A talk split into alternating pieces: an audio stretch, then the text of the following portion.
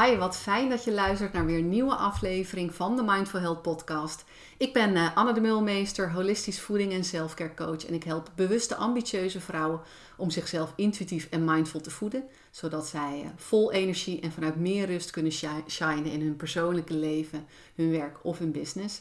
En in deze aflevering van de Mindful Health Podcast ga ik in gesprek met Amy van Work Your Cycle. Amy verliet haar baan bij HAK om haar eigen productiviteitsmethode te ontwikkelen, de Work Your Cycle methode. En uh, hiermee helpt ze andere vrouwen te leven en vooral te werken volgens hun natuurlijke ritme. Amy, welkom in de podcast. Hi, leuk dat ik hier mag zijn, dankjewel. Ja, jij ook bedankt. Ik heb heel erg uitgekeken naar deze aflevering, omdat ik zelf heel veel nieuwsgierigheid heb naar cyclisch werken. En um, voordat we de diepte ingaan over jouw Work Your Cycle methode, um, wil ik eerst van je weten, ook omdat er misschien luisteraars zijn die dat nog niet weten of nog niet zo hè, met het cyclisch leven um, te maken hebben gehad. Wat is cyclisch werken in jouw geval, maar wat is ook cyclisch leven precies? Uh, ja, cyclisch werken, wat je ook aangaf, dat is hetgeen waar ik me vooral op richt met Work Your Cycle.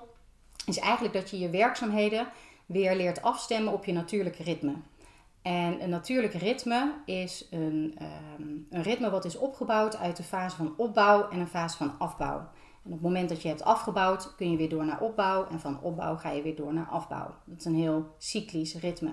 En dat is het ritme wat we ook terugvinden in de natuur. In natuurlijke ritmes als de seizoenen of de maan, eh, onze vrouwelijke menstruatiecyclus of ons bioritme, eh, de dagindeling.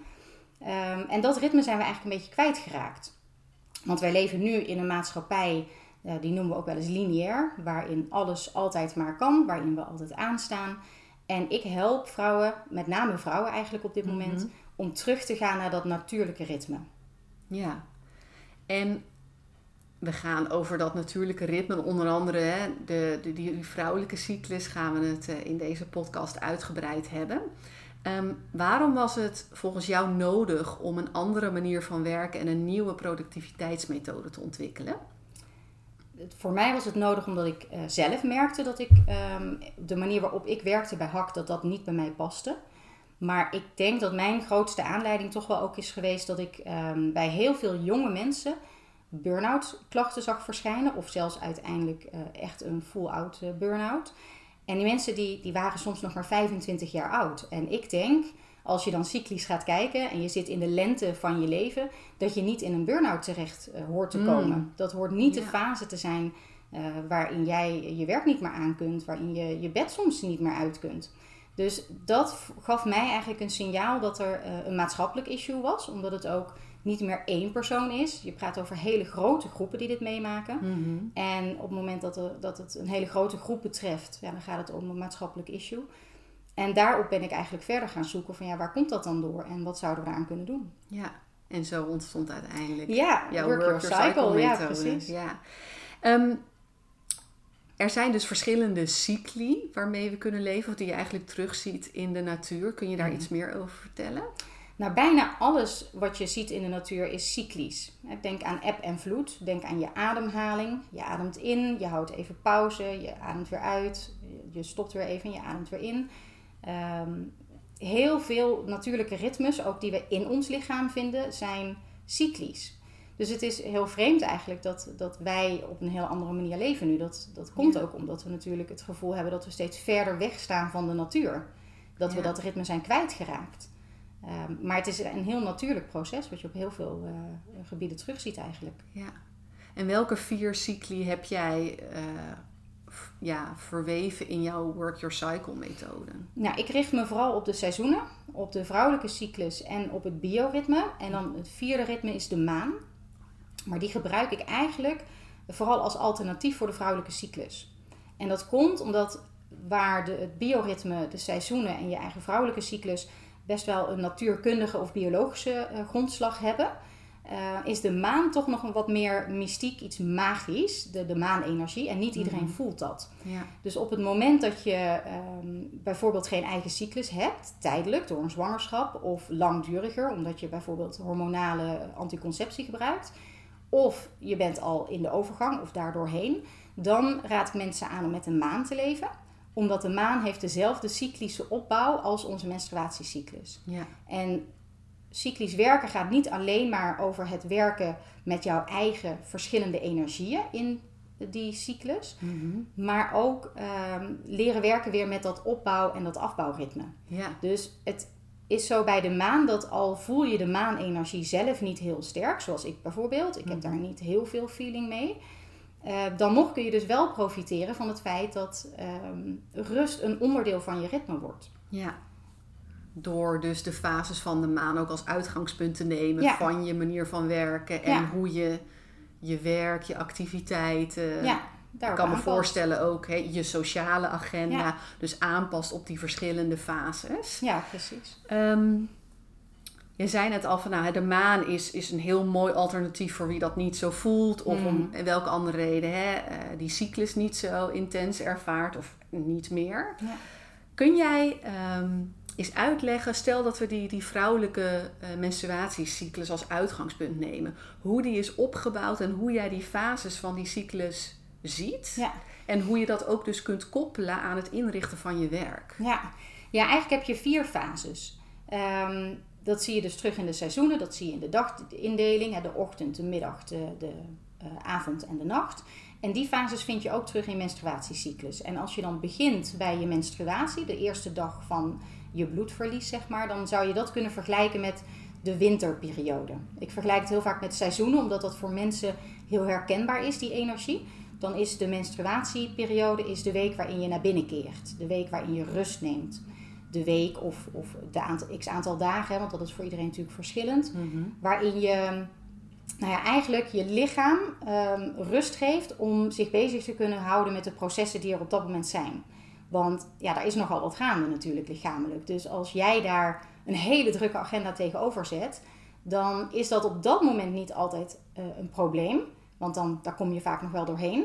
Maar het probleem neem je natuurlijk mee je cyclus door. Ja. Dus je begint eigenlijk met die menstruatiefase, die winter. En daarna ga je door naar de lentefase. Dat is de, de pre-ovulatiefase. Dat is eigenlijk de, de aantal dagen na je menstruatie en richting je ovulatie. En dat is de fase waarin je eigenlijk heel veel energie hebt. De um, energie, als je het vergelijkt met de yin en de yang energie. Mhm. Ik weet niet of je dat wat zegt. Maar dan neemt de yang-energie steeds meer toe. Dus je komt ook op een punt richting de ovulatie waarin, ja, het is de bloeifase van de zomer. Alles staat in bloei, alles is, is gegroeid. Jij bent eh, weer vol energie. Dus dat is de fase waarin je nou ja, eh, taken plant waar je met volle, volle focus aan wil werken. Waar je meters wil maken. Je kunt heel veel gedaan krijgen in die week. Ja. En dat is eigenlijk een cadeautje van de natuur. Want je hebt natuurlijk net een week gehad waarin je het wat rustiger aan moest doen. Dus de was staat er nog. De, Mm. de- je huis is net even wat minder goed schoongemaakt. Er mag wel weer wat opgeruimd worden. En ja, dat kun je allemaal in de week na je menstruatie. Ja. En dan ga je van daaruit eigenlijk door richting je ovulatie en de dagen na je ovulatie. Dat is de zomerfase. Ehm, en daar ben je door testosteron, het hormoon testosteron en het hormoon oestrogeen, nou ja, ben je eigenlijk gewoon de beste versie van jezelf als we het plaatsen in hoe de maatschappij ons ziet. Ja. Want dat is wel iets, daar wil ik misschien straks komen we daar nog wel even op Mhm. terug. Maar dat is wel de versie zoals de maatschappij ons graag zou willen zien. Ja. Hè, vol energie en we, zijn, we komen bij de oermoeder. We hebben heel veel zorg voor anderen. We zijn heel sociaal. Biologisch gezien moeten we natuurlijk gevonden worden door de partner. Ja. Want het is de bedoeling dat we onszelf voortplanten. Ja. Dus alle signalen staan op groen. We zijn eigenlijk nou ja, de beste versie van onszelf, wat ik al zei. En dan ga je door naar de herfst, eh, de herfstfase. En dat is de pre-menstruatiefase of de post-ovulatiefase. Want eigenlijk ga je eerst nog post-ovulatie.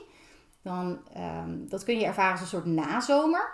Je zit nog niet meteen in die premenstruatieklachten, in die PMS-klachten.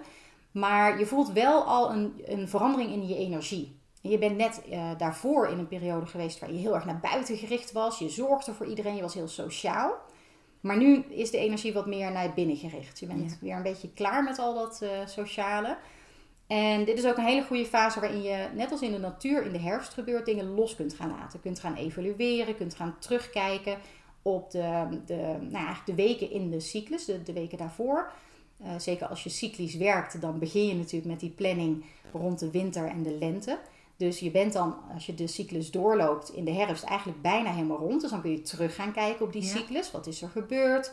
Waar heb ik aan gewerkt? Eh, wil ik daarmee verder of niet? En het is voor mij persoonlijk is het ook een moment waarop ik letterlijk mijn huis ga opruimen. Want je voelt je vaak wat onrustiger van binnen. Dus dan wil ik een heel opgeruimde omgeving. Eh, en ik merk dat altijd, zodra ik dat ga doen, dan denk ik, ah, het komt er weer aan. Weet je, dat is zo'n herkenbaar punt geworden. Dat is jouw cue. Ja, dat is mijn cue. Ja, en dan komt het- de tweede cue is dan dat ik eh, ehm, wat kort af word richting mijn partner. en dan weet ik, nou mooi, overmorgen word ik weer omgesteld. Ja. Dus eh, dat zijn eigenlijk de vier fases die je doorloopt. En daar kun je je werkzaamheden op, op afstemmen. Ja. Ja. ja. En jij zei het al van hè, rond die ovulatie, dus zo in die opbouwende energie van de lente en dan dat hoogtepunt zo in die zomer. Dat is graag hoe de maatschappij Ja. ons ziet.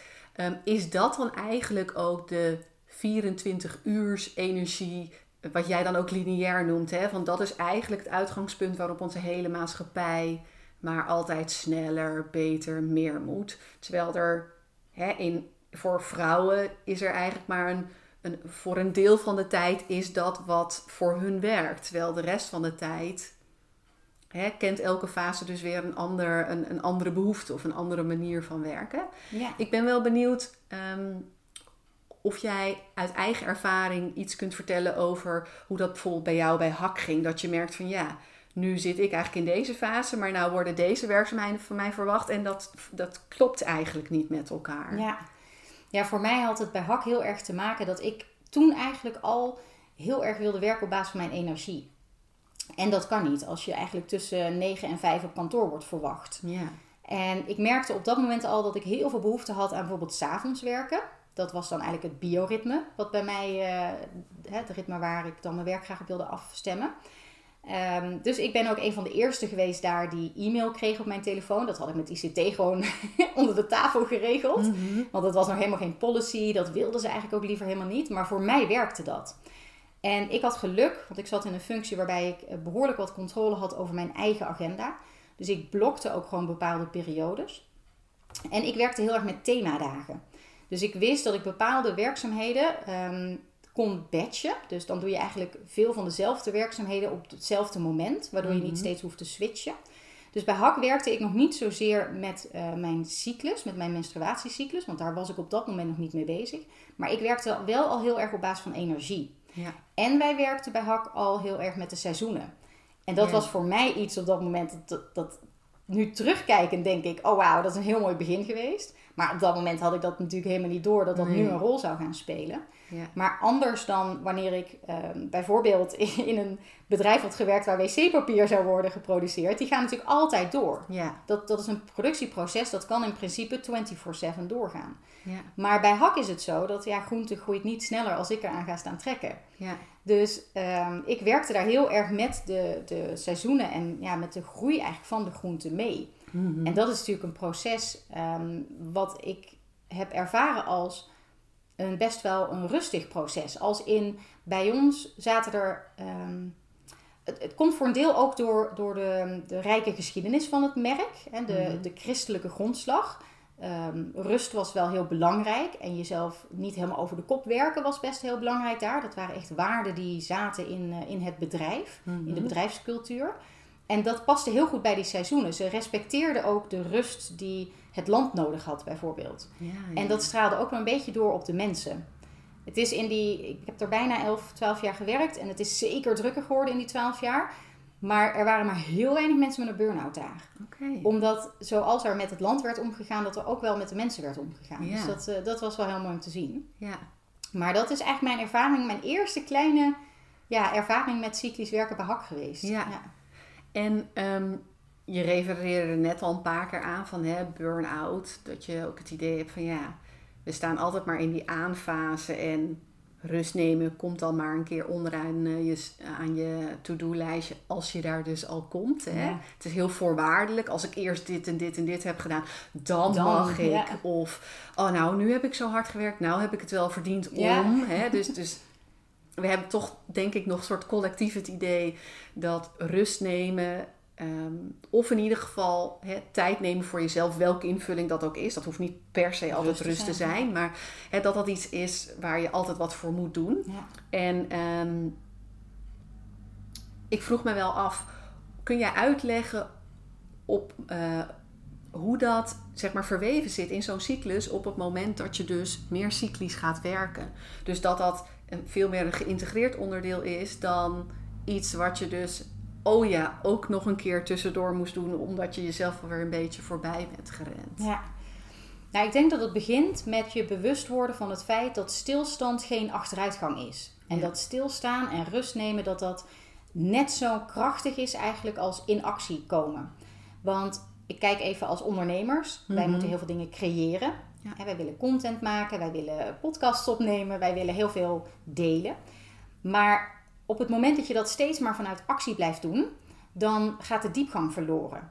Terwijl op het moment dat je naar binnen keert en dan eigenlijk zo'n rustmoment pakt, een moment waarop je mijmert, uit het raam staart, even niet te veel doet. En dat hoeft mhm. niet per se slapen te zijn of in bad te gaan liggen, maar gewoon je, je komt even tot rust. Dan kan er iets ontstaan in jou. Dan kan er vanuit jouw binnenste, vrouwen hebben creatiekracht. Wij zijn in staat om kinderen te produceren, om kinderen te creëren. Dat is iets mega's. Maar dat, dan, dan ontstaat er iets uit ons wat je door kunt geven. Dat is een hele pure uh, boodschap, echt vanuit je essentie. En op het moment dat je maar door blijft rennen, dan kom je daar nooit. Dus het, het geeft heel veel diepgang eigenlijk aan, aan dat wat je doet. Ja. Ehm, ja. Nou, dat doet me ook wel denken aan mijn eigen uh, burn-out, die nu uit mijn hoofd zo'n, ik denk nu zes, zeven jaar geleden is. Dat in mijn werk en ook hoe ik hè, eh, als jonge vrouw toen mijn leven leefde, was er heel vaak maar één modus en dat was doorgaan. En dan was er ook altijd een moment dat ik wel rust moest nemen, omdat mm. het niet anders kon. Maar het was niet een, hè, een soort ja, vast onderdeel, een soort geïntegreerd onderdeel van van hoe ik werkte, ook al verlangde ik daar wel heel erg naar. Ehm, en het grappige is wel dat ik destijds al heel veel vrijheid had in hoe ik werkte. Dus ik had volledige vrijheid over wanneer ik mijn cliënten ging begeleiden en zoeken, of bezoeken mhm. thuis, maar ook wanneer ik ze op ons kantoor zou zien voor bijvoorbeeld diagnostisch onderzoek. Ehm, en had ik toen geweten hè, dat je bijvoorbeeld je vrouwelijke cyclus als leidraad kan nemen, omdat je energie en je behoeftes mhm. per week, dus per seizoen, per binnen, fase eigenlijk. Ja, per fase verschillen. Dan denk ik echt dat dat heel veel verschil had, uh, had kunnen maken. Je zei net al iets over, ik wil nog wel iets zeggen over ja, dat het niet altijd zo geaccepteerd is. Hè? We, dat, dat de maatschappij, de, mhm. misschien ook heel erg de, de young-visie is van ja, we zitten op dat hoogtepunt rondom die ovulatie. Dan zijn vrouwen op, op hun best. Maar dat is ook de energie die eigenlijk altijd van ons verlangd wordt. Maar dat is niet onze realiteit. Want de realiteit van veel vrouwen is, we hebben die cyclische beweging. Ja. ja, precies. Hoe opereer je dan als vrouw in zo'n wereld waarin dat toch, misschien ook wel voor, voor luisteraars heel herkenbaar, wel een lineair ja een ja, niet... manier van werken is. en, en, ja. Niet, we functioneren niet. Nee, dat is natuurlijk onzin. Nee, ik probeer altijd te kijken met mijn klanten wat je kunt doen. Want er is altijd veel meer mogelijk dan je denkt. Het is ook wat jij zegt, hè, van had ik dit maar geweten. Het begint eigenlijk al met bewustwording. Überhaupt het feit dat we vier fasen hebben. Ja. En dan dus ehm, ja, het, het, uh, het besef dat dus die stilstand geen achteruitgang is. En dat je dus eigenlijk waardevol bent in iedere fase. Dat is alweer stap 2. En stap 3 is dat je of je gaat je werkzaamheden echt netjes afstemmen op de fases, dus op de energie, zoals jij die mhm. ervaart. En dat is niet per week, wat je net ook aangaf. Soms duurt een fase voor jou maar twee dagen. Okay. Dus het kan best zijn dat jouw hele winter maar twee dagen duurt. Mij heen de herfst duurt eigenlijk maar twee dagen. Um, en de rest van de dagen voel ik me zelfs een beetje lenteachtig. Dus het is heel belangrijk dat je ten eerste al je eigen cyclus heel goed leert kennen. Ja. Dat je leert herkennen aan jezelf uh, wanneer je wisselt van energie. Hmm. En dat, dat lijkt alsof dat iets is van, nou, dat moet ik iedere maand. sorry, dat moet ik iedere maand opnieuw in kaart gaan brengen. Maar op een gegeven moment ga je gewoon patronen herkennen. Ja. En dan ga je kijken, kan ik bepaalde werkzaamheden afstemmen op die fases? En dat zet je vast in je agenda. Ja. En op het moment dat je daar niet aan toe komt. Sorry, ik drink even een slokje water. Neem even een slokje water. Op het moment dat je daar niet aan toe komt in een bepaalde week. Hè, we hadden het er net over dat mijn week ineens heel anders liep dan ik eigenlijk uh, gepland had. Dan ga je compenseren. Dan op het moment dat je je dus al bewust bent van het feit, hé, hey, ik zit in een fase met wat meer yin-energie, de wat meer naar binnen gerichte energie, de ja, gewoon letterlijk minder energie. Dan zorg je ervoor dat als jouw dagen dan super druk zijn geweest en je hebt weinig controle gehad over je eigen planning en je eigen agenda, of je hebt heel veel sociale afspraken gehad, dat je dan juist s'avonds heel rustig houdt. Of dat je zelfs niet alleen het rustig houdt door, nou ja, bijvoorbeeld Netflix te gaan kijken, maar dat je ook iets doet wat jou echt oplaat, wat jouw energie geeft. En dat is ook weer voor iedereen verschillend. Ja. Dus je gaat, um, je gaat niet alleen inplannen op basis van de fase, maar je gaat ook compenseren. En ik denk dat daar zit nog het, het grootste gedeelte, um, wat cyclisch werken soms best wel lastig maakt, is dat je ook best wel moedig moet zijn, of mag zijn, om mm hulp te vragen als dat nodig is in bepaalde fases. Hè? Dat op het moment dat je weet, ik kan niet alles plannen precies op basis van de energie die ik ervaar, Mhm. dan heb ik hulp nodig. Ja. Dan, nou ja, dan lukt het me niet alleen. En dan zou het fijn zijn als bijvoorbeeld je partner inspringt met de kinderen op een bepaalde dag. Maar dat moet je wel durven vragen. Ja. Daar heb je moed voor nodig. Ja. Ehm, maar ook bijvoorbeeld aangeven op je werk. Dat je bepaalde dagen korter zou willen werken. En dat je dan op andere momenten bijvoorbeeld wel weer langer werkt. Want het heeft niet alleen maar te maken met natuurlijk, ik wil niet werken. Maar ja, op sommige dagen na je menstruatie kun je bijvoorbeeld ook nou ja, anderhalf keer zo lang werken. Omdat je onwijs veel energie ervaart. Dus het is continu, is het eigenlijk kijken hoe je de huidige eh, maatschappij kunt kneden. zodat die beter aansluit bij hoe jij je voelt. Ja. En dat is niet altijd makkelijk. Dat is, eh, ja, Nee. is niet zo, eh, zomaar gedaan. Nee. Nee, en eigenlijk is hè, de, de eerste stap, en dat is misschien al dus ook meteen een, een soort tip, Ja, iets zeker. wat luisteraars kunnen Ja. doen. En wat ik zelf vorig jaar ben gaan doen nadat ik jouw eh, Work Your Cycle Guide heb gedownload, is überhaupt gewoon weer goed gaan bijhouden. Ja. Hoe ziet je cyclus er eigenlijk uit? Hè? Ja.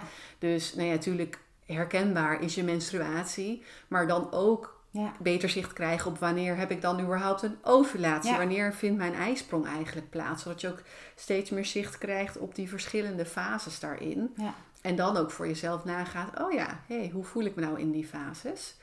Ehm, wat is nou als vrouwen dit misschien al doen? Hè? Want het is wel ook iets waar je steeds meer over hoort, Mhm. meer over leest. Stel, hè, ik ben een vrouw die al nou, zo die fases aardig in kaart heeft. Wat is dan bijvoorbeeld nog een grote valkuil? Als je bijvoorbeeld in jouw... Stel dat je hebt in de, in de winterperiode van je cyclus wel wat rust genomen, maar onverwachts is het toch nog heel erg druk geworden of voel je je erg gestrest. Hoe beïnvloedt dan de, de, de rest van die cyclus en hoe kun je daar ook kijkend bijvoorbeeld naar de natuur op een logische manier van herstellen?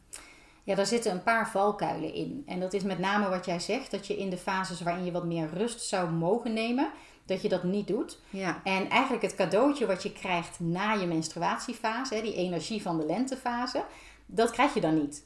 Want dan zegt jouw lichaam gewoon, ja doei, als jij geen rust neemt, terwijl ik keihard aan het werken ben hier, ja dan krijg je ook dat cadeautje van de lente niet. Dus je Mhm. merkt dan eigenlijk gedurende jouw hele volgende cyclus, dat je gewoon minder energie hebt. ja, En ehm, dat kun je compenseren. Want natuurlijk kun je als je in de lente minder energie ervaart en je gaat dan dus ehm, daaraan toegeven, je gaat dan in de lente nog wat meer rust nemen, dan kan het best zo zijn dat je een paar dagen later weer wat meer energie ervaart. Dus dan heb je het eigenlijk op dat moment weer even hersteld. ja, Dus voor mij is cyclisch werken, ehm, en dat is eigenlijk een soort van fase 2, zeg maar, is ook niet per se dat je je helemaal moet houden aan die fases, maar dat je echt uiteindelijk gaat werken op basis van hoe jij je voelt. ja, En dat is best spannend, want daar ben ik nu best een tijdje al, ik denk een, maand of zeven of zo, mee aan het experimenteren.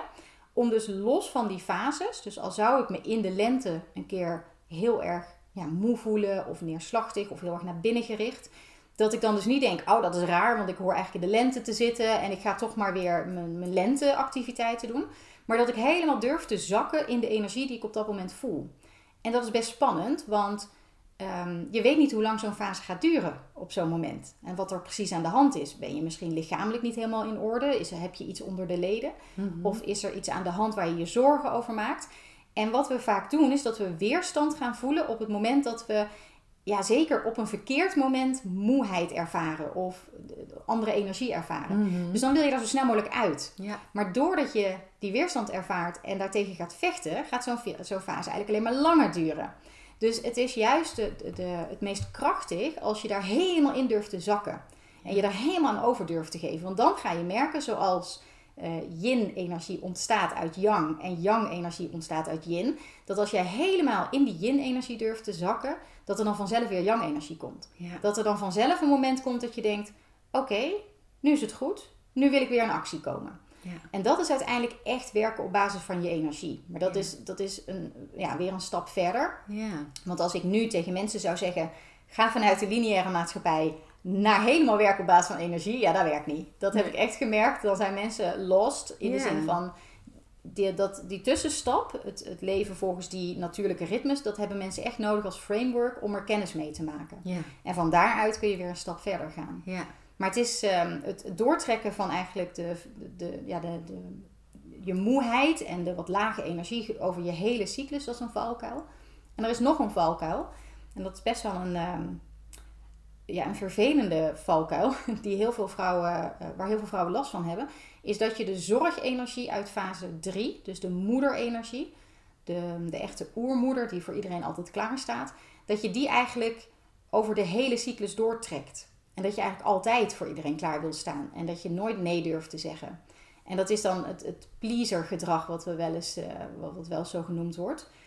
En in die fase 3 zijn wij heel sterk. Door de hormonen die we hè, op dat moment op een piek zijn. Mhm. Door de fase waarin we zitten. En op dat moment zijn wij sterk genoeg om anderen ook te kunnen dragen.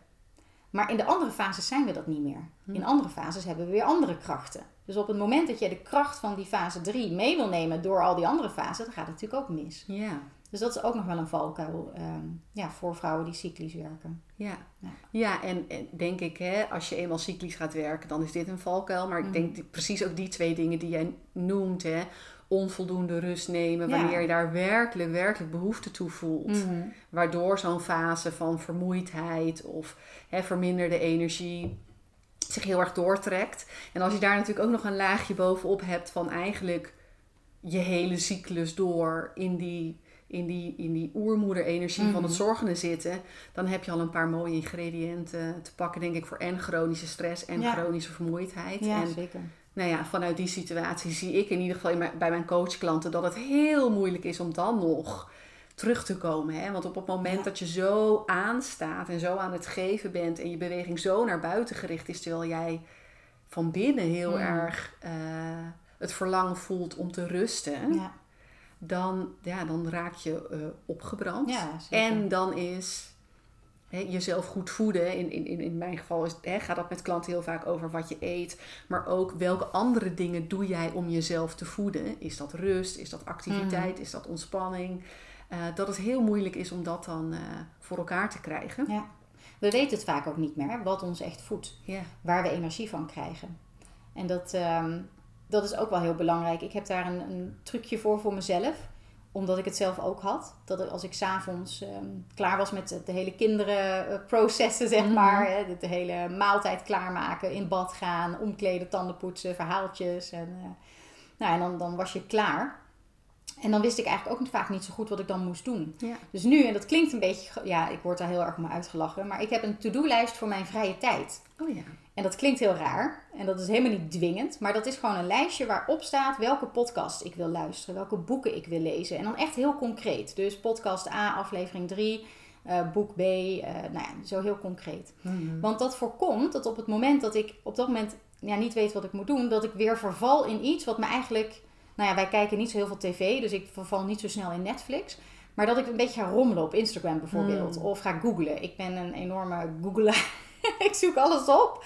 Dus voor je het weet zit ik een hele avond op Google. En dan denk ik achteraf, ja, ik heb alweer wat dingen geleerd. Maar was dit nou echt voor mij energiegevend? Ja. Eh, en om dat te voorkomen, heb ik dus altijd een lijstje in mijn telefoon staan. Met dingen die ik gewoon heel graag wil doen. Waar ik dus energie van krijg. Ja.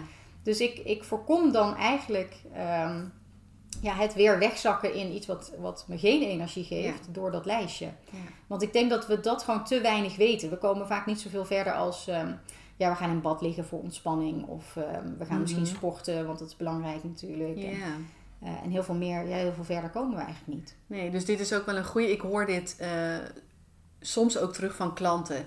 Eh, ik weet zelf altijd heel goed waar ik Mm. behoefte aan heb. Eh, dus, dus kan dat goed voelen en dan kan ik dat ook doen. Maar ik hoor ook wel eens van klanten terug dat ze dan zeggen... en vaak is dat ook al hè, in zo'n beginperiode van bewustwording... en dat het nog ook lastig kan Mhm. zijn als je zo aan hebt gestaan... in Ja. zo'n moment van rust kan juist ook heel veel onrust, geven. ja, zeker. Hè, want als je niet gewend bent om te rusten, dan Ja.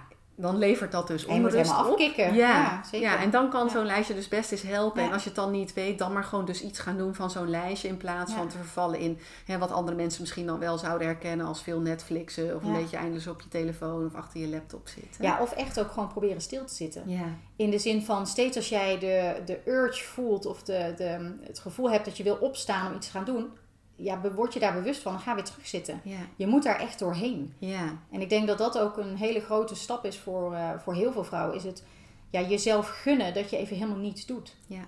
En, dat, eh, en daar ook de kracht van inzien dan. Daar hebben we het net natuurlijk ook over gehad. Ja. Dat dat geen, eh, ik zag dat voorheen ook, want ik ben iemand met heel veel mannelijke energie. Met, ik heb dit eigenlijk ook voor mezelf bedacht. Ja. dus ik heb gelukkig nooit een burn-out gehad. Eh, dus die, ja, die ervaring heb ik gelukkig niet. Maar ik heb wel gewoon heel veel energie. Dat zit in mij. Maar dan loop ik dus ook heel snel het risico dat ik denk... ah joh, ik kan nog wel van alles doen. En, maar voor mij is het ook belangrijk om tot rust te komen. Ondanks het feit dat ik veel energie heb. Mhm. Maar het is vooral voor mij heel belangrijk, omdat ik op dat moment ehm, steeds dingen die er naar, in het naar buiten gaan gebeuren, kan toetsen met mezelf. Ben ik nog de juiste dingen aan het doen in al die energie die ik heb? Past dit wel bij mij? Is dit nog wel mijn pad? En op het moment dat je dus steeds maar doorgaat en je, je neemt die rust niet, dan, dan kom je daar ook niet.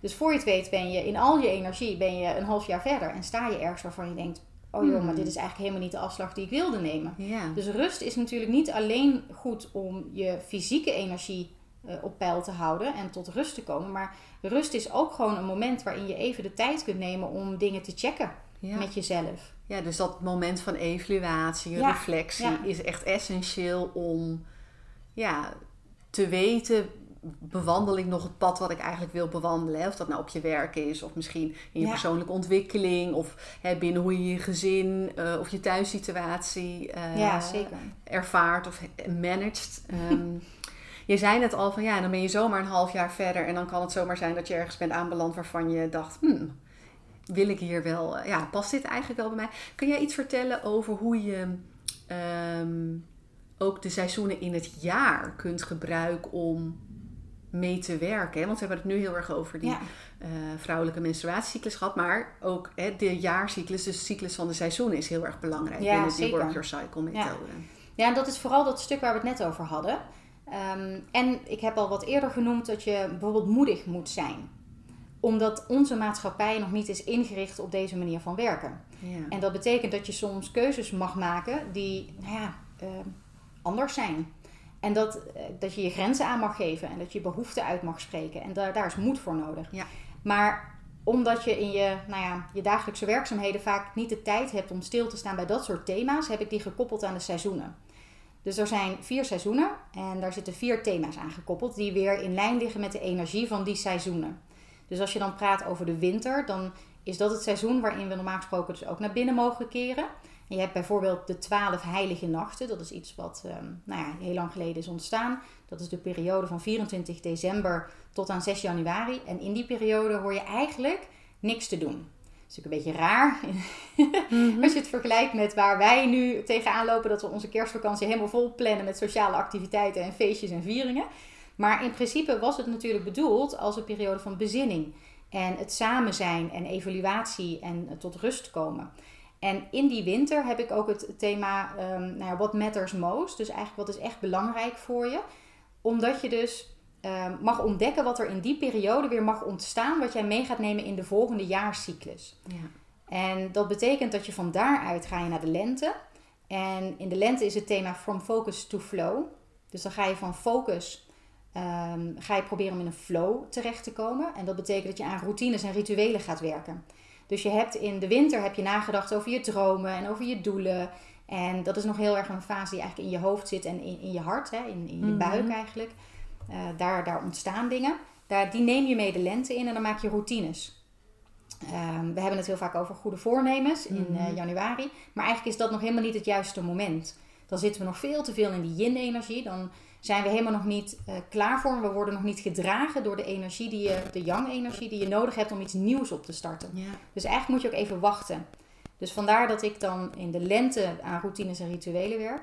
En dan ga je door naar de zomer. En op het moment dat je in de zomer naar buiten gaat, hè, dat is de zomerfase waarin je bijvoorbeeld nieuwe producten lanceert voor je bedrijf. Of je spreekt jezelf uit, je laat je horen, je visie breng je naar buiten. Nou, ja, daar is die moed voor nodig, waar we het net natuurlijk over hadden. Mhm. Dus in die, dat seizoen werk ik aan your personal power. Dus dan gaan we inderdaad aan de slag met thema's als eh, nou, jezelf durven uitspreken, grenzen aangeven, eh, behoeften.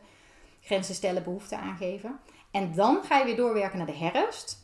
En dan ga je eigenlijk ruimte creëren. Create some space is het thema daar. En dan ga je dingen opruimen. Letterlijk in je huis. Dat is overstaft. We hebben zoveel spullen dat, eh, dat, ja, dat je gaat opruimen. Maar je gaat ook kijken naar je verplichtingen, je verantwoordelijkheden.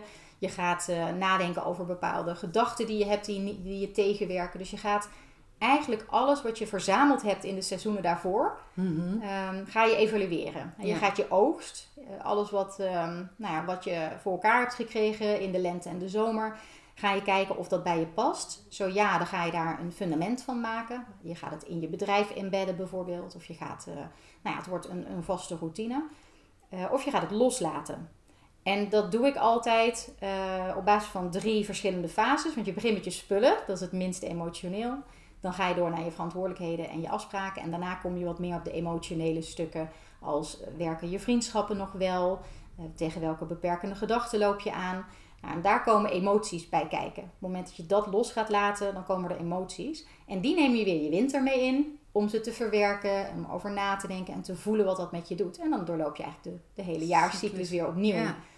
Dus het, waar ehm, je vrouwelijke cyclus eigenlijk heel erg is voor je maandelijkse planning. Dus wat doe ik wanneer? Mhm. Is de, de jaarcyclus eigenlijk echt het persoonlijk leiderschapsstuk. Ja. Dus waar ga ik mijn aandacht op richten? Wat vind ik belangrijk? Wat zijn mijn waarden, mijn dromen, mijn doelen, mijn eh, routines en rituelen? ja. Ehm, en zo verhouden die twee zich tot elkaar. Ja. Ja. ja, dus je vrouwelijke cyclus zou een heel praktische uitwerking kunnen zijn van onder andere wat er binnen dat seizoen ook speelt. Hè? Met de thema's die je bijvoorbeeld net geeft. Ja, Even naast hè, dat je per dag en binnen de fase van je cyclus daar rekening mee houdt, is dat dus daar ook onderdeel van. Zou je eens een voorbeeld kunnen geven van ehm, eh, een doel of een wens of een verlangen wat jij bij klanten of misschien bij jezelf mensen in je omgeving wel eens bent tegengekomen om, om te laten zien of vooral dus te laten horen aan luisteraars van oh, zo doe je dat dan dus een jaar door. Ehm, nou stel dat jij hè, in, in jouw kader, Ja. je wil gezonder gaan eten, je Ja. wil intuïtiever gaan eten. Dan is dat een zaadje wat bijvoorbeeld ontstaat in de periode dat je eh, in rust bent, in de winter. ja, Dat kan natuurlijk op ieder moment ontstaan. Maar op het moment dat je echt cyclisch gaat leven, dan ga je ook zien dat die ideeën vaker komen in die fase. Omdat je dan de ruimte hebt eh, Ja. om, eh, om die ideeën te laten ontstaan. Dus dat, je hebt erover nagedacht en je hebt veel gegeten met kerst en je bent er nu helemaal klaar mee. en je denkt, ik, moet het, ik wil het graag anders doen, ik wil meer intuïtiever gaan eten. Nou, dan is de overgang eigenlijk van de winter naar de lente ehm, is om dat idee wat verder te gaan onderzoeken. Dus je gaat er bijvoorbeeld wat over lezen, je gaat wat meer informatie erover verzamelen. Ehm, en je gaat voor jezelf eens kijken hoe zou ik dat kunnen embedden in mijn dagelijkse leven. Wat zou ik allemaal moeten doen? Dan kom je al in de lente uit. Dan eh, ga je vervolgens in de zomer, nou ja, vanuit de lente heb je een nieuwe routine gecreëerd. Dus iets waar je normaal gesproken heel veel flow of heel veel focus op moest houden. Dat wordt veel meer eigen. Dus je gaat Mhm. meer flow creëren. Je hoeft daar niet zoveel meer over na te denken. Je hoeft er niet zo lang meer bij stil te staan. Nou, en je hebt, inmiddels heb je je idee heb je wortels gegeven. Het is geworteld in de lente. Het is echt iets waar jij mee aan de slag wil. Je durft er ook meer over te gaan vertellen naar buiten toe. Want in het begin voel je je vaak nog een beetje onstabiel. Dan krijg je bijvoorbeeld feedback van mensen die zeggen: Joh, wat ben jij nou te gaan doen? Je hoeft helemaal niet af te vallen. Of waarom zou je gezonder gaan eten? Ja, eet toch al heel gezond. Dus je krijgt daar reacties op.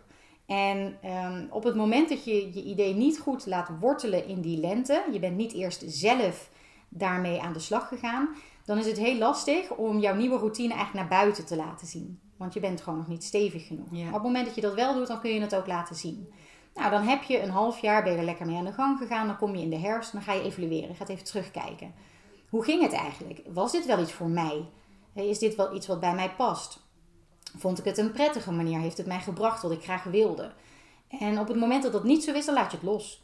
En dan ga je kijken, wat dan wel? En dat neem je weer de winter in. Ja. Of je zegt, nee, dit was fantastisch. Ik wil dit, eh, dit is gewoon mijn nieuwe manier van leven geworden. En ik wil dit graag zo vol blijven houden. Mhm. En dan ga je kijken of je het ja, nog verder door kunt voeren. Wil je gezin bijvoorbeeld meedoen? Je liep misschien nog tegen dingen aan als eh, hoe doe ik het als ik uit eten ga of bij vrienden. Nou, ja, dan ga je daarover verder denken. En dat neem je weer mee de volgende cyclus in. Waardoor je misschien dan een volgend jaar weer een nieuwe verdieping kunt aanbrengen. Mhm. Nou, is dit misschien. ehm, soms zijn bepaalde veranderingen vrij klein en die kun je heel snel doorlopen. Ja. En is een verandering niet helemaal nodig om daar een heel jaar voor te nemen. En daarom duurt een hele cyclus. Dit zijn natuurlijk gewoon de vaste ritmes. Maar ik werk inmiddels ook heel erg met ja, overal een cyclus inzien. Mhm. Dus alles is voor mij een soort van cyclisch. Ehm, dus het kan ook zijn dat je dit proces niet over een heel jaar uitsmeert. Maar dat je, dat je dit natuurlijk gewoon in een wat kortere cyclus doorloopt. Maar het gaat er uiteindelijk bij cyclisch werken om dat je alle fases doorloopt. ja. Dat je ook leert ontdekken bij jezelf welke fase sla ik over. Laat ik ideeën bijvoorbeeld niet wortelen. Of evalueer ik niet. Waar blokkeer ik eigenlijk mijn flow? Want flow ontstaat als je alles doorloopt. Ja.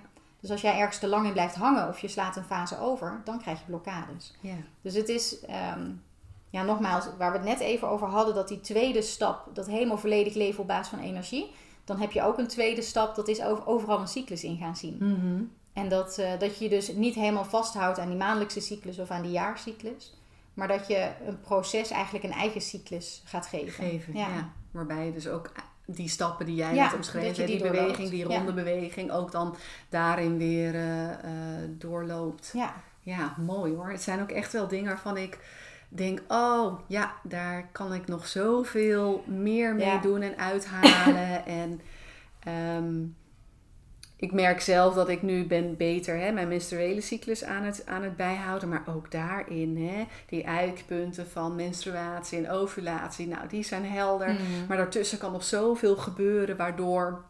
En wat jij ook zegt, dat je in sommige fases, als je lekker in je energie zit, ook te veel daarvan in één keer kan uitgeven, waardoor je daarna wel wat uitgebluster bent. Of dat je in je winter-herfstfase ja, te veel van jezelf hebt gevraagd, terwijl je juist een behoefte had aan meer rust, waardoor die hele cyclus wat Ja. moeizamer verloopt. Ehm, je zei net al, op het moment dat vrouwen hiermee aan de slag willen en gaan, dan komen er natuurlijk ook praktische ja, issues, Ja. maar vaak ook wel wat mentale Ja, uitdagingen.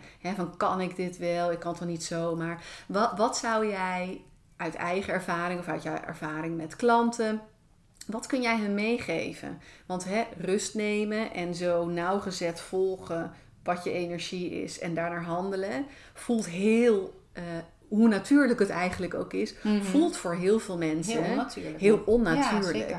Kun jij eens een fijne tip geven? Of heb jij daar zelf een visie op om hoe daarmee om te gaan? Met wat er dan dus loskomt op het moment dat je dat wel wil gaan doen, maar Mhm.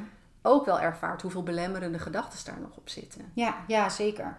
En dat is ook niet alleen je eigen belemmerende gedachten, maar we hebben natuurlijk een maatschappij waarin in onze taal alleen al dingen staan als ehm, bloed, zweet en tranen.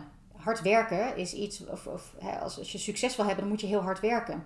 Easy money is geld dat eigenlijk een beetje ja, niet netjes verdiend is. Dus money is blijkbaar hard. Pas dan is het goed. Dus in heel onze taal en de manier waarop wij tegen dingen aankijken en dingen die we tegen onszelf zeggen, zit al ja, een bepaalde bias, zeg maar. Een bepaalde manier waarop we tegen iets Mhm. aankijken. Dus je daar ook bewust van worden is al een hele belangrijke ook. Dat je ja, bijvoorbeeld niet steeds tegen jezelf zegt: Ik heb het heel erg druk. Of ik heb nog heel veel te doen. Of ik heb, nou ja, dat, dat soort dingen. Dat is mentaal ook al een eh, belangrijk stuk. Maar ik denk het, eh, het allerbelangrijkste is toch ehm, heel klein proberen te beginnen.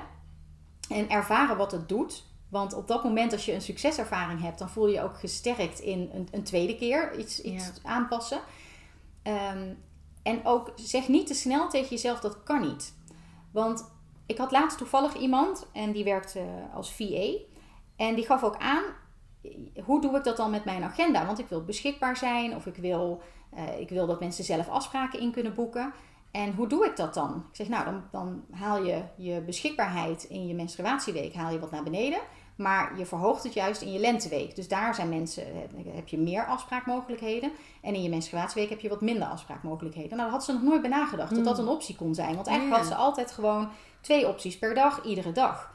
Dus het al gaan nadenken over al die kleine dingen en dat dan gewoon gaan doen. Ja. Dus je moet gaan, kansen gaan zien. Je mag ownership gaan nemen. Bijvoorbeeld over je eigen agenda ook. Mhm. Ehm, ik op werk blokte heel vaak dingen.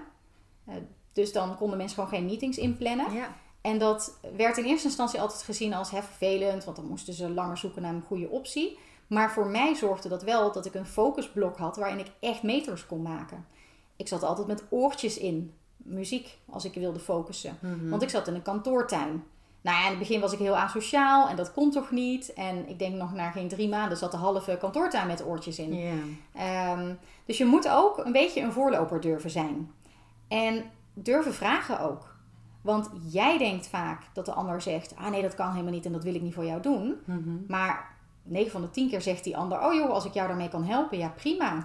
Dus het is ehm, ja, niet er steeds van uitgaan dat het niet kan. Het is toch continu gaan zien waar het wel kan. En doordat je dan ervaart hoe prettig dat het is, dat je, dat je wat proactiever bent in die zaken, ehm, ja, heb je weer wat meer moed om dan het volgende stapje ook te durven zetten. Ja. Ja, ja. En als mensen hier nog helemaal niks mee doen en willen beginnen, dan zou dus hè, het tracken van je Ja. menstruatie en, en alleen al op die, die belangrijke momenten daarin het verschil maken. Het voorbeeld wat jij net geeft, nou in je, in je winterperiode, hè, de sociale activiteiten, de grote projecten misschien wat downsizen. Ja. En in je lenteperiode juist zien van, oh ja, verrek, ik voel me inderdaad, ik heb veel meer energie, ik voel veel meer behoefte om, om, om naar buiten te brengen waar ik nu Mhm. mee bezig ben. Of om mensen te zien, dat je daar weer iets eh, kan opschalen. Dus het, dat is ook wat ik vaak tegen eh, klanten wel zeg, is dat wij heel erg ehm, een soort ingeprent idee hebben rondom zelfzorg en rondom Mhm. het volgen van je energie. Dat het heel erg of-of Ja. moet zijn. Hè? Dus of ik krijg eh, zorg voor, of, Mhm. of ik zorg voor mezelf, of ik zorg voor de ander. Ja, Je kind, je ja. klant, je collega, je partner, je vriendinnen, nou, you name it, je familie. Mhm. Maar ik denk dat het, en dat is meer in lijn met wat jij ook zegt, dat het heel erg en en kan zijn. We leven niet in een maatschappij waarin het altijd alleen maar over de ander gaat of alleen maar over jou. Ehm, en als je kan zien dat dingen ook veel meer samen kunnen, geeft dat ook wat minder weerstand en verzet. Ja. Als jij zegt ook, ja, in die twee uur dat ik met mijn oortjes in zit, werkte ik heel gefocust. Dat was ook een en-en situatie. Ja. Voor jou was het prettig, omdat je op dat moment niet werd lastiggevallen. Ja, of in ieder geval niet werd gestoord werd, eh, werd ja. voor dingen die ook niet pasten bij dat moment. De keerzijde was ook, je kreeg hè, voor jouw werkgever weer allerlei dingen gedaan die anders misschien heel versnipperd en eh, heel lang op zich Ja, hadden veel langer laten wachten. Had, ja, die hadden veel langer geduurd. Ja. Nou is er naast eh, de seizoenen, de menstruele cyclus, die derde cyclus, hè, het, het, het, het, bioritme. Mhm. Ehm, daar ben ik ook nog wel benieuwd naar. Want jij hebt ook eh, beschreven in jouw cycle guide hoe Mhm. je binnen één dag eigenlijk al weer veel meer mee kan bewegen met de energie van de dag. Ja. Ik ben ook wel benieuwd, kun je daar iets meer over vertellen hoe die energie verloopt? Hoe dat misschien nu nog bij heel veel vrouwen gaat, maar ook welk voordeel ze eruit kunnen halen als ze het op een andere manier gaan aanpakken. Ja. Nou ja, dat is eigenlijk het derde ritme waar je kunt gaan kijken hoe jij dat ritme ervaart. Hoe jouw energieverdeling over de dag is. Want waar een man, en dan praten we dus over dat 24 uurs ritme waar eigenlijk de hele maatschappij op ingericht is. Waar een man eh, 's ochtends opstaat met ehm 100% gevulde batterij. En die batterij die loopt eigenlijk gedurende de dag leeg. ehm, tot aan nul op het einde van de dag. En dan gaat hij slapen. En dan laat die batterij weer op. Nou, dat heeft ook allemaal weer met hormonen te maken. Dat is voor nu eh, niet relevant, denk ik. Maar die batterij die begint dus eigenlijk, als een man gewoon een goede nachtrust heeft gehad, altijd op 100%. Wij hebben datzelfde proces ook. Soms dan lees je wel eens dat wij een vierweekse cyclus hebben en een man een 24-uur cyclus. Dat, wij hebben ook een 24-uur cyclus. Dus in principe is onze batterij ook weer gevuld 's ochtends. Alleen bepaalt onze menstruatiecyclusfase bepaalt hoe groot de capaciteit van die batterij is. Dus in onze lente hebben wij een batterij, dat bestaat niet, maar hebben we een batterij van 125%. Ja. En in de zomer misschien zelfs wel 150%. Maar de capaciteit van onze batterij is in de winter maar 50%. Dus hoe goed we ook slapen, we worden altijd net even iets minder fit wakker. Dus ook wij hebben dezelfde ehm, batterij is vol 's ochtends, batterij loopt leeg 's avonds, batterij laat weer op 's ochtends. Of 's nachts dan eigenlijk. Hè? Dat is dat opladen en ontladen eh, ritme, het cyclische ritme. Maar bij ons is de capaciteit van de batterij gewoon anders. Nou, en op het moment dat je gaat eh, ontdekken ook binnen die dag wat jouw piekmomenten zijn. En eh, nou, je hoort wel eens het verschil tussen avondmensen en ochtendmensen. Mhm. Ik ben een enorm avondmens. Hm. Ehm, ik moet 's ochtends echt een beetje opstarten. En dan gedurende de dag merk ik eigenlijk dat mijn energie toeneemt. Nou is er een hele discussie, wetenschappelijk gezien, of avondmensen eigenlijk wel bestaan. Want op het moment dat we allemaal weer helemaal terug zouden gaan naar ons natuurlijke ritme, dan zouden we eigenlijk allemaal weer gewoon ochtendmensen zijn. En juist omdat we nu gloeilampen hebben en, eh, of ledlampen tegenwoordig, hè, Mhm. maar eh, is er zoiets als een, een avondmens mogelijk? Dat was vroeger natuurlijk eigenlijk niet echt mogelijk. Maar ja, ik ben dat nu op dit moment nu eenmaal. Dus om daar weer optimaal van te profiteren, ga ik weer kijken naar de dingen die dan passen in die week van mijn menstruatiecyclus. Op welk dagdeel kan ik die dan het beste uitvoeren? En dit klinkt allemaal als heel veel, want we Mhm. zitten hier nu drie kwartier te praten. en ik gooi zo'n hele hoop informatie op tafel. Maar je begint eigenlijk gewoon heel klein. En op het moment dat je je dagritme kent, ja, dat verandert ook niet zo vaak meer. Je wordt niet ineens een ochtendmens. Nee. Dus ik weet dat als ik voor mijn bedrijf iets met volledige focus wil uitwerken, dat ik dat vooral s'avonds doe. ja. En dat ik juist 's ochtends bijvoorbeeld ga sporten. Of eh, wat meer.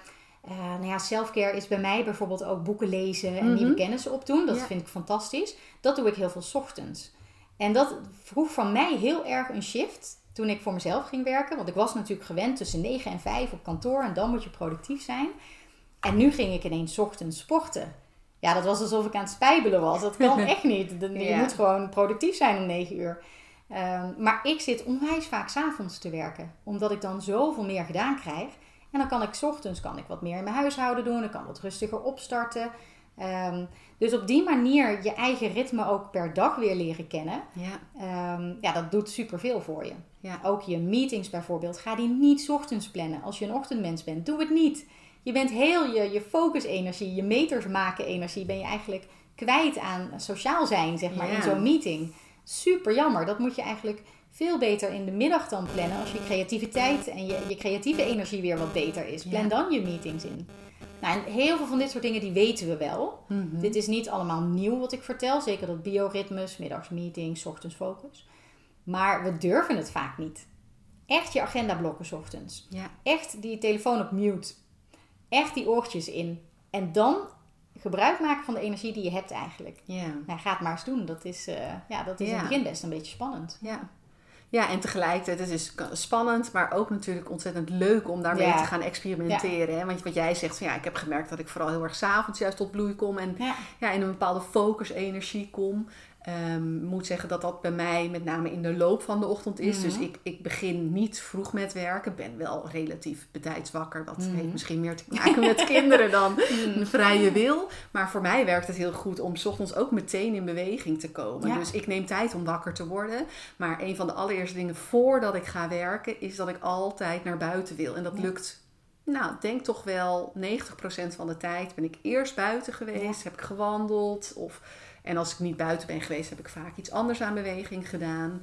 Omdat ja, mijn, mijn behoefte heel erg is om dan beweegd te zijn. En ik merk, ik merk dat ik daar ook de vruchten van pluk. Ja, zeker. Als ik ochtends buiten ben geweest, ik heb lekker eh, gewandeld of ik heb een flinke yogasessie of een, hè, een, een thuisworkout gedaan, dat ik dan veel helderder ben de rest van de Ja. dag, veel gefocuster. Dan begin ik rond half tien, tien uur met werken. Ja, en dan smiddags het liefst klanten zien. Ja. Ja, en dat, dat lukt niet per definitie altijd, maar dat hoeft altijd. en niet, dat is ook prima. Nee. Maar ik merk wel dat, dat in de ochtend zit voor mij, en ik weet niet of, of jij dat dan zou als creatiekracht zou betitelen, maar daar zit wel mijn, zit, zit het moment waarop ik gewoon in alle focus dingen Mm. kan doen en uit mijn Ja. handen krijg. Of dat nou is hè, iets, iets, iets maken voor een klant, of de- nadenken over content, Ja, of iets zeker. voorbereiden voor een podcast. Eh, en dan in de middag ehm, eh, mensen zien en spreken. Ja. En heel eerlijk, soms is het ook andersom. dat ik er heel goed op ga om mensen 's ochtends Ja. te spreken. En dan juist middag, middags de agenda vrij heb om vanuit wat ik allemaal heb gehoord. Mhm. Weer te kunnen denken, oh hey, dit zijn dus echt vraagstukken die relevant zijn bij de klanten. Hè? Daar kunnen we dan weer Ja. wat mee. Ehm, Het is ook, perfectie is een visie, hè? Ja. Perfectie is geen realiteit. Dus het gaat jou nooit lukken om alles perfect te Mhm. plannen op basis van de seizoenen, op Nee, basis van je wensen. Dat, dat werkt zo niet. Nee. Het gaat er juist om dat je het leert herkennen. Dat, ehm, dat jouw energie verandert op bepaalde momenten. Dat wij dus niet die man zijn die eigenlijk altijd op, hetzelfde, op dezelfde manier functioneert. Mhm. Ehm, en dat we ook leren toe te geven aan de behoeften die we voelen. En dat is natuurlijk vooral voor vrouwen wel een, eh, ja, een topic. En ik denk voor mannen net zo goed hoor. Alleen ik richt me nu dan voorlopig ook nog even vooral op vrouwen. Ehm, maar op het moment dat je durft toe te geven, want we weten het wel, dat we te lang achter die laptop zitten, dat we eigenlijk al een beetje gefrustreerd zijn, want het lukt niet, we komen er niet uit. Maar ja, tanden op elkaar even doorzetten nog, maar dat gaat nooit je beste werk zijn. Dus op het moment dat je dan durft om afstand te nemen en even dat rondje durft te gaan lopen of de vaatwasser uit durft te gaan ruimen of whatever, iets uit je hoofd en in je lichaam. Dus dat is iets wat ik ehm, binnen het cyclisch werken ook het, het eh, bewegen op de assen van de cirkel noem. Er is nog zoveel meer dan alleen maar eh, ja, je, je werkzaamheden afstemmen op je menstruatiefases. Mhm. Ehm, maar op het moment dat je dan dus afstand durft te nemen, dan krijg je en heel vaak die ingeving, die je probleem in vijf seconden oplost. Mhm. Ehm, en het, het wordt veel moeitelozer op die manier. Ja. Dus je gaat, je gaat, ja, ik zeg wel eens voor de gein, je gaat heel veel tijd besparen door op energie te gaan werken. Want ik weet nog zo goed dat ik hiermee begon, überhaupt als ondernemer. En dat ik eh, naast mijn partner op de bank ging zitten s'avonds, gewapend met mijn laptop op schoot. En dat ik, nou, ik heb drie uur, ik kan makkelijk drie posts schrijven voor Instagram. Nou, dat was verschrikkelijk. Ik had na 2,5 uur, had ik geloof ik, een halve post. Er kwam gewoon helemaal niets uit. Ik was volledig geblokkeerd en, en ik, nou, ik schoot helemaal in de stress. Want als dit het voortaan zou zijn, dat ik 2,5 uur zou doen over het schrijven van één post. Ja, dat kan niet. Dat gaat niet als je er bij wijze van spreken een paar per week wil, eh, wil leveren. Dus ik wist op dat moment al van ja, dit moet gewoon anders. En nog niet snel daarna kreeg ik ineens ochtends. En alles was in drukke ochtendspits, broodtrommels aan het smeren en allemaal dat soort dingen. En ik kreeg ineens een ingeving. En ik zeg tegen mijn partner, ik zeg, joh, wil jij het even doen? Want ik moet even dit opschrijven. En ik had in 20 minuten had ik drie posts geschreven. Gewoon zo, hup, uit mijn pen. En dat heeft niet zoveel met cyclisch te maken. Maar dat heeft er wel te maken met dat je de energie benut die er op dat moment is. En ja, dat is gewoon een, een onwijze tijdsbespaarder, zeg maar. Ja. Een life hack waar je, ja, waar je wel echt heel veel aan hebt en dat soort dingen. ja. Maar dat, ehm, ja, je, 9 van de 10 keer zeggen we toch nee, dat kan niet. Want het is Mhm. ochtendspits, de kinderen moeten naar school. Ik kan niet alles aan mijn man overlaten. Dat kan toch niet?